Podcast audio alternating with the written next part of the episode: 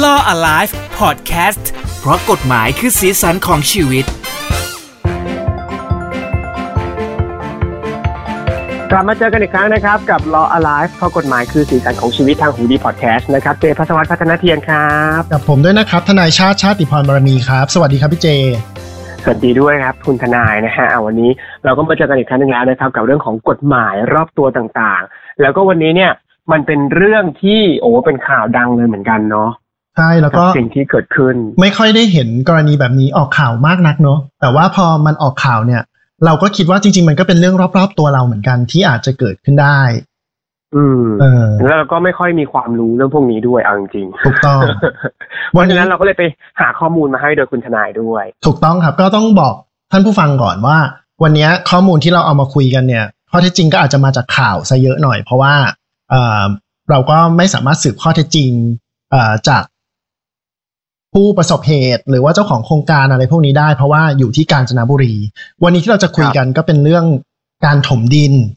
ก็จะเห็นข่าวนะพี่เจที่มีการถมดินท่วมจนสูงถึงระดับหลังคาของที่ดินข้างเคียง อืมอืมใช่นะฮะแล้วก็เกิดปัญหาขึ้นโดยชาวบ้านเขาเนี่ยนะครับ ก็ออกมาร้องเรียน เพราะว่าบ้านเขาเนี่ย คือไม่น่าเชื่อว่ามันจะเกิดแบบนี้ขึ้นได้ มันเป็นกำแพงที่ติดบ้านเขาเลย แล้วเป็นการถมดินสูงขึ้นมาสี่ห้าเมตรอะไรแบบนี้เลย ถูกต้องคือกำลังคิดว่าโอ้โหมันมันมันเยอะมากจริงนะกับการถมดินสูงสี่ห้าสี่จุดห้าเมตร หรือสี่ถึงห้าเมตร เนี่ยเออใช่แล้วก็พอเราเห็นภาพอะ เป็นภาพมุมสูงเหมือนถ่ายจากพวกโดรนอะไรพวกเนี้ย ก็ตกใจเนอะว่าแบบ เฮ้ย ดินมันสูงเท่าระดับหลังคาจริง ๆ เลย อืม แต่พอแล้วมันอืมอ่าพี่เจเชิญก่อนเลยครับ ไม่ ก็คือแบบ ไม่น่าเชื่อว่ามันมันมันมันจะมีเหตุการณ์แบบนี้ แล้วก็พอฝนตกในช่วงฝนตกอะไรเงี้ย น้ำมันก็จะไหลออกจากทางดินตรงนั้นอะซึมทะลักออกมา มีคลิปให้ได้ดูเลยว่า มันมีความเสียหายแล้ว มันน่ากลัวคือดินมันเยอะมากจน ถ้าเกิดว่ามันตกมากๆแล้ว มันเกิดพังทลายลงมาเนี่ยมันก็เป็นไปได้ไงมันก็เลยเป็นถูกต้องความปลอดภัยของทางชาวบ้านเขาด้วยเขาออกมาร้องเรียนกันเนี่ยเนาะใช่ อันที่หนึ่งก็คือ กลัวเรื่องความปลอดภัยถูกไหมดินอาจจะถล่มได้ อันที่สองก็เป็นความเดือดร้อนรำคาญแล้วที่เอ่อเวลาฝนตกมีน้ำไหลพุ่งพุ่งเข้าบ้านเราตลอดเวลา และอีกส่วนหนึ่งก็คือไอ้มีการสร้างรั้วสูงมากประมาณเจ็ดเมตร เนี่ย เพื่อมาเอ่อปิดกั้นแนวที่เขาถมดินเอาไว้นะครับ คราวนี้เดี๋ยวแบ็กกราวให้คุณผู้ฟังก่อนดีกว่าว่าเหตุการณ์นี้มันเกิดขึ้นที่เอ่อกาญจนบุรีใช่ไหมครับครับ แล้วก็มีการถมดินขนาดประมาณ 12 ไร่ นะแต่ว่าไอ้พื้นที่ดินที่ถมเนี่ยฮะมันเกิดติดกับเอ่อโครงการหมู่บ้านอันหนึ่งมีแค่ประมาณ8หลังคาเรือนเองอืมแต่ว่าโดยลักษณะของพื้นที่แล้วเนี่ย โครงการหมู่บ้านอันเนี้ยพื้นที่ค่อนข้างต่ำอยู่แล้ว ก็คือว่าครับถ้านับจากแนวถนนใหญ่ด้านหน้าเข้ามาเนี่ย มันก็ค่อนข้างต่ำกว่าถนนเยอะเหมือนกัน พอไปสืบข้อเท็จจริงก็คือว่าจริง ๆ เจ้าของที่ดินเนี่ยเขาซื้อที่ดินแปลงใหญ่มากเลย12ไร่อืม แล้วก็ติดตั้งแต่ถนนใหญ่ด้านหน้าเข้ามา เขาก็ถมตามแนวระดับความสูงของถนนอืมแล้วก็ไล่ไล่เข้ามาเลยครับ คราวนี้พอมันเข้ามาลึกๆ ตามพื้นที่ที่มันต่ำลงเรื่อยๆ เนี่ย การถมดินในช่วงหลังๆ ที่ติดกับเอ่อโซนหมู่บ้านจัดสรรแปดหลังตรงนั้นละมันก็เลยสูงมากอย่างที่พี่เจบอกประมาณ 4.5 เมตรครับเนาะแต่ว่าเอ่อเขาก็พยายามหาทางป้องกันโดยทำรั้วสูงขึ้นมา 7 เมตร รั้วเนี่ยก็สูงท่วมหลังคาบ้านที่ในหมู่บ้านนั้นเลย ก็บดบังอืมทัศนียภาพอย่างสิ้นเชิง เปิดหลังใช่บ้านไปก็คือเป็นรั้ว เป็นกำแพง เออเป็นกำแพงสูงๆขึ้นมา อืมคราวนี้ถ้าถามก็ว่าเอ่อกฎหมายอะไรที่มันเกี่ยวข้อง อันนี้เราก็เพิ่งรู้ค่ะพี่เจ ว่าครับมันมีพรบการขุดดินและถมดินด้วยนะเอออืม ซึ่งตรงนี้ก็ต้องมีรายละเอียดมาถามคุณทนายว่าเออมันทำกันได้ไหมเพราะว่าทางชาวบ้านเนี่ยที่ตามดูข่าวก็คือเขาก็ออกมาเรียกร้องหลาย ๆ ข้อเลยว่ามันทำได้อย่างนั้นจริง ๆ เหรอในการถมดินให้สูงขึ้นมา ท่วมหลังคาบ้านของคนอื่นแบบนี้ ข้อแรกต้องซึ่งอันเนี้ยเอ่อเราเท่าที่อ่านข่าวฟังข่าวเนี่ย จริง ๆ ชาวบ้านเนี่ยเขาร้องเรียนกันมาเป็นระยะเวลาประมาณสองปีแล้วนะมร้องเรียนกับหน่วยงานราชการท้องถิ่น ร้องเรียนกับเอ่อศูนย์ดำรงธรรมของรัฐบาล แต่ว่าเรื่องมันก็ดองดองๆเงียบๆ ไม่ค่อยเกิด movement เท่าไหร่อืมจนท้ายที่สุดก็ต้องใช้วิธีที่มันป๊อปปูล่าในยุคนี้ก็คือว่า อ่า เรียกสำนักข่าวเข้ามาเลย เป็นข่าวเลยจ้ะ ใช่ไหมฮะ ทุกช่องเลยก็เข้าไปถ่ายทำเอ่อนำเสนอข่าวตรงนี้ แล้วก็เป็นเรื่องดังขึ้นมา อีกไม่นานเท่าไหร่เองก็มีการแก้ไขอย่างเอ่อเป็นรูปธรรมขึ้นมาเลยนะ ก็อันนี้ก็เป็นบริบท ของสังคมไทย ไม่ไม่อยากคอมเมนต์มาก อืมถ้าถ้าถ้าไม่เป็นเรื่องเป็นราวเป็นข่าวดังก็จะเงียบๆนิ่งๆไป ใช่ คราวนี้ถ้าพูดถึงในเรื่องกฎหมายเนี่ยครับ การถมดินเนี่ย มันทำได้อยู่แล้ว ขุดดินถมดินเนาะแต่มันก็จะมีเกณฑ์ของมันอยู่อะว่าจะต้องขออนุญาตอย่างไรนะครับ เราบอกกันไปแล้วว่าพื้นที่ตรงเนี้ยมันสิบสองไร่ทีเดียว เกณฑ์ในครับกฎหมายที่กำหนดก็คือว่าถ้าเกิดคุณ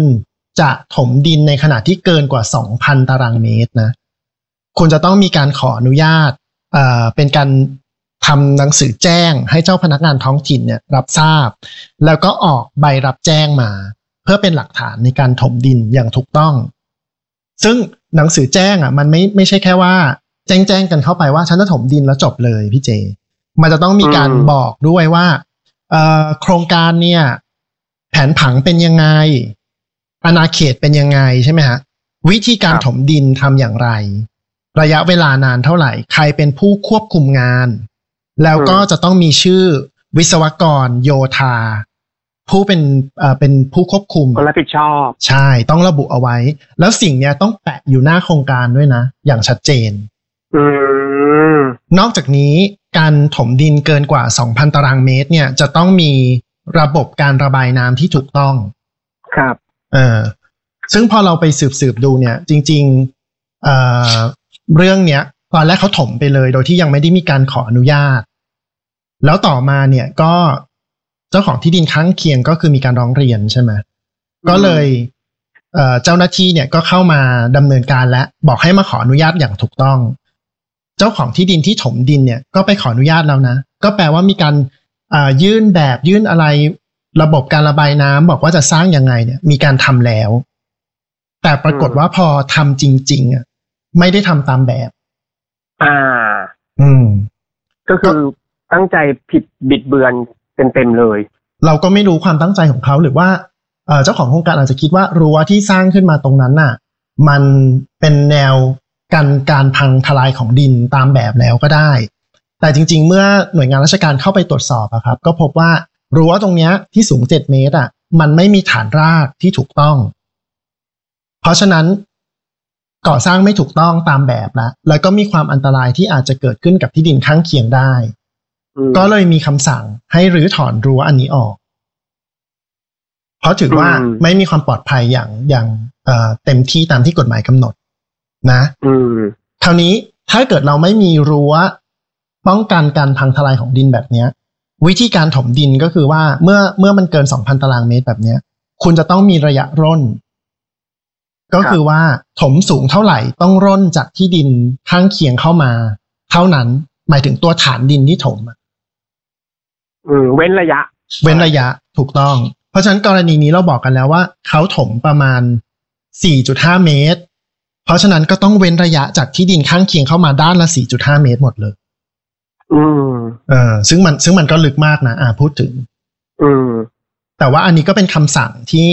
เอ่อเจ้าหน้าที่เขาออกมา ว่าให้ดำเนินการอันแรกก็คือต้องรื้อตัวรั้วก่อนนะครับ อันที่สองก็คือ ขุดดินน่ะ ที่มันติดกับชาวบ้านเนี่ยออกไปล่นเข้ามา 4.5 เมตร แต่ว่าเราเราก็เออเราก็ว่าว่าต่อไปเนี่ย เจ้าของที่ดินเขาก็อาจจะมีการดำเนินการให้ถูกต้องหมายถึงว่า สร้างรั้วที่มันเป็นเอ่อ มีรากฐานเพื่อป้องกันการทลายของกำแพงดิน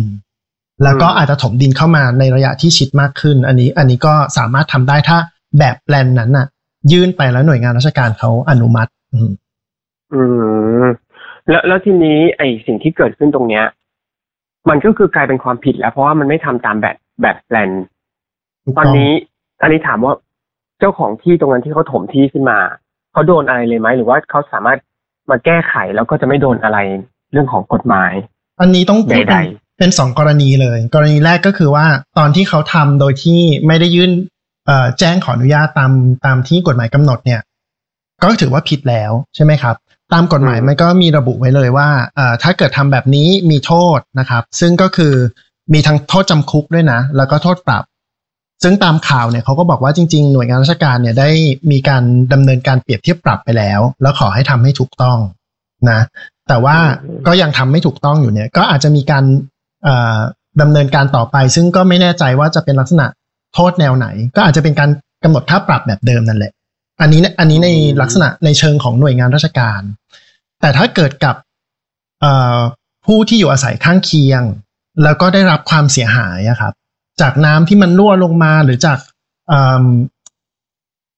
ประเด็นความไม่เรื่ปอลงอดภัยความไม่ปลอดภัยอื่นๆทางจิตใจเออใช่ ถ้าเกิดว่าสามารถพิสูจน์ได้ว่ามันเกิดความเสียหายจริง ๆ อะ ก็สามารถฟ้องเป็นคดีแพ่งได้ครับ เรียกว่าเออเป็นการละเมิด แต่เราต้องพิสูจน์ได้ไงว่าไอ้ความเสียหายมันเกิดขึ้นยังไงยกตัวอย่างเช่นบ้านที่เขามีน้ำรั่วพุ่งๆลงมาใช่สมมุติว่าใช่น้ำตรงนั้นมันอะไรดีอะกัดเซาะหรือว่าทำให้ อุปกรณ์อิเล็กทรอนิกส์ของเขาเสียหาย ยกตัวอย่างทำให้พื้นที่เขาสมมติฝนตกบ่อยๆช่วงหนึ่งอะ ยังไงพื้นที่เขาตรงนั้นที่มันไม่ควรจะแบบมีน้ำเยอะขนาดนั้นอะมันมันมันก็เสียหายอยู่แล้วนะ ใช่ ถูกไหมตรงเนี้ยเออก็ก็อย่างที่บอกฟ้องเป็นคดีแพ่งได้เลย ก็เรียกค่าเสียหายในกรณีละเมิดไป ว่าเกิดค่าเสียหายยังไงขึ้นบ้าง หรือว่าสมมุติว่าทำให้ที่ดินหมู่บ้านตรงเนี้ยเขาเอ่อมีมูลค่าลดลง เพราะดูว่าไม่มีความปลอดภัยอะไรทำนองเนี้ย ก็จะต้องหาทางอืมที่พิสูจน์กันให้ได้ว่าความเสียหายที่มันเกิดขึ้นมันคือยังไงนะครับอืมคราวนี้อาจจะมีคำถามว่าอ้าวแล้วที่บอกว่าเรื่องมันไม่เดินมาสองปีแล้วอยู่ดีมันมาเดินอย่างเงี้ย ทางหน่วยงานราชการผู้เกี่ยวข้องอะจะมีความผิดไหมอันเนี้ยก็เป็นมุมมองนะว่า มันจะเข้าข่ายเจ้าพนักงานปฏิบัติหน้าที่ละเว้นการปฏิบัติหน้าที่หรือเปล่า อืม ถูกไหมเพราะว่าประชาชนร้องเรียนแล้ว แล้วมันก็เป็นสิ่งที่ผิดกฎหมายจริง ๆ การที่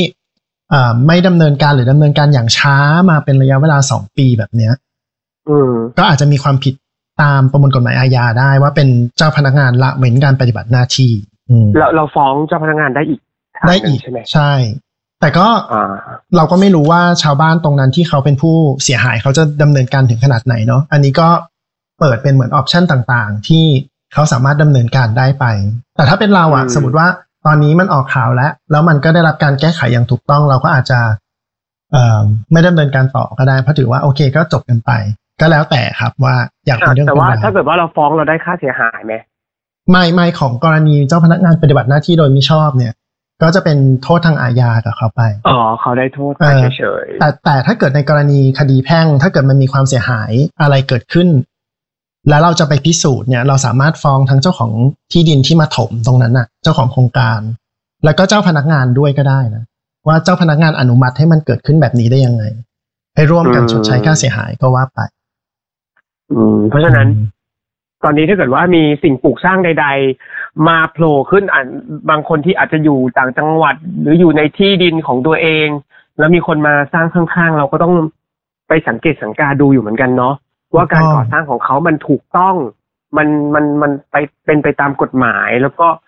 ไม่สร้างความเดือดร้อนในอนาคตให้กับบ้านเราอยู่หรือเปล่า ใช่ครับ แล้วก็ก็อาจจะไปเราอาจจะไม่รู้อาณาเขต ถ้ามาเห็นมันกว้างใหญ่มาก อาจจะไปดูป้ายที่เขาปักไว้ข้างหน้าโครงการว่าเออเขามีการขออนุญาตอย่างถูกต้องไหมมีใบรับแจ้งแปะให้เราเห็นอย่างชัดเจนหรือเปล่าเนาะแล้วก็อืมวัตถุประสงค์เป็นยังไงอะไรอย่างเงี้ย ถ้ามันไม่เคลียร์จริง ๆ แล้ว มันไม่มีการดำเนินการ เรามีข้อสงสัยเราก็เข้าไปติดต่อหน่วยงานราชการท้องถิ่นนี่แหละครับนะครับอ่าก็อืมหวังว่าเขาก็ใช้ความร่วมมือกับเราในการแก้ไขความทุกข์ความเดือดร้อนของประชาชนใช่อืมและอีกอย่างหนึ่งถ้าเกิดว่า ดำเนินคดีฟ้องแล้วไม่ไม่ค่อยคืบหน้าเท่าไหร่ก็ทำให้เป็นข่าวแบบนี้แหละนะฮะ ไปตามช่องทีวีต่างๆ มาถ่ายทำความเดือดร้อนของเราในกรณีทุกชาวบ้านแบบเนี้ยได้ผลทุกกรณีจริงได้ผลเนอะมากเลยนะครับ แต่ก็ๆหรืไม่ออยาไม่กก็ จริง ๆ แล้วคลิปนี้มันมาจากพวกติ๊กต็อกอะไรอย่างนี้ด้วยเหมือนกันนี่ใช่ไหมเอออันนี้ผมก็ไม่ได้ตาม ผมก็ตามเออในกรณีของข่าวที่นำเสนอเนาะเออแต่แต่ก็ไม่อยากให้มันเป็นแบบนี้นะ จริง ๆ เราต้องดูด้วยหลักการว่า มันต้องมีระบบระเบียบอย่างถูกต้องไงการร้องเรียนต้องทำให้เสร็จภายในกี่วันดำเนินการเลยหรือไม่อะไรอย่างเงี้ยเออมันก็ต้องอืมคำนึงความทุกข์ร้อนประชาชนเป็นหลักเนาะอืมครับนะฮะครับ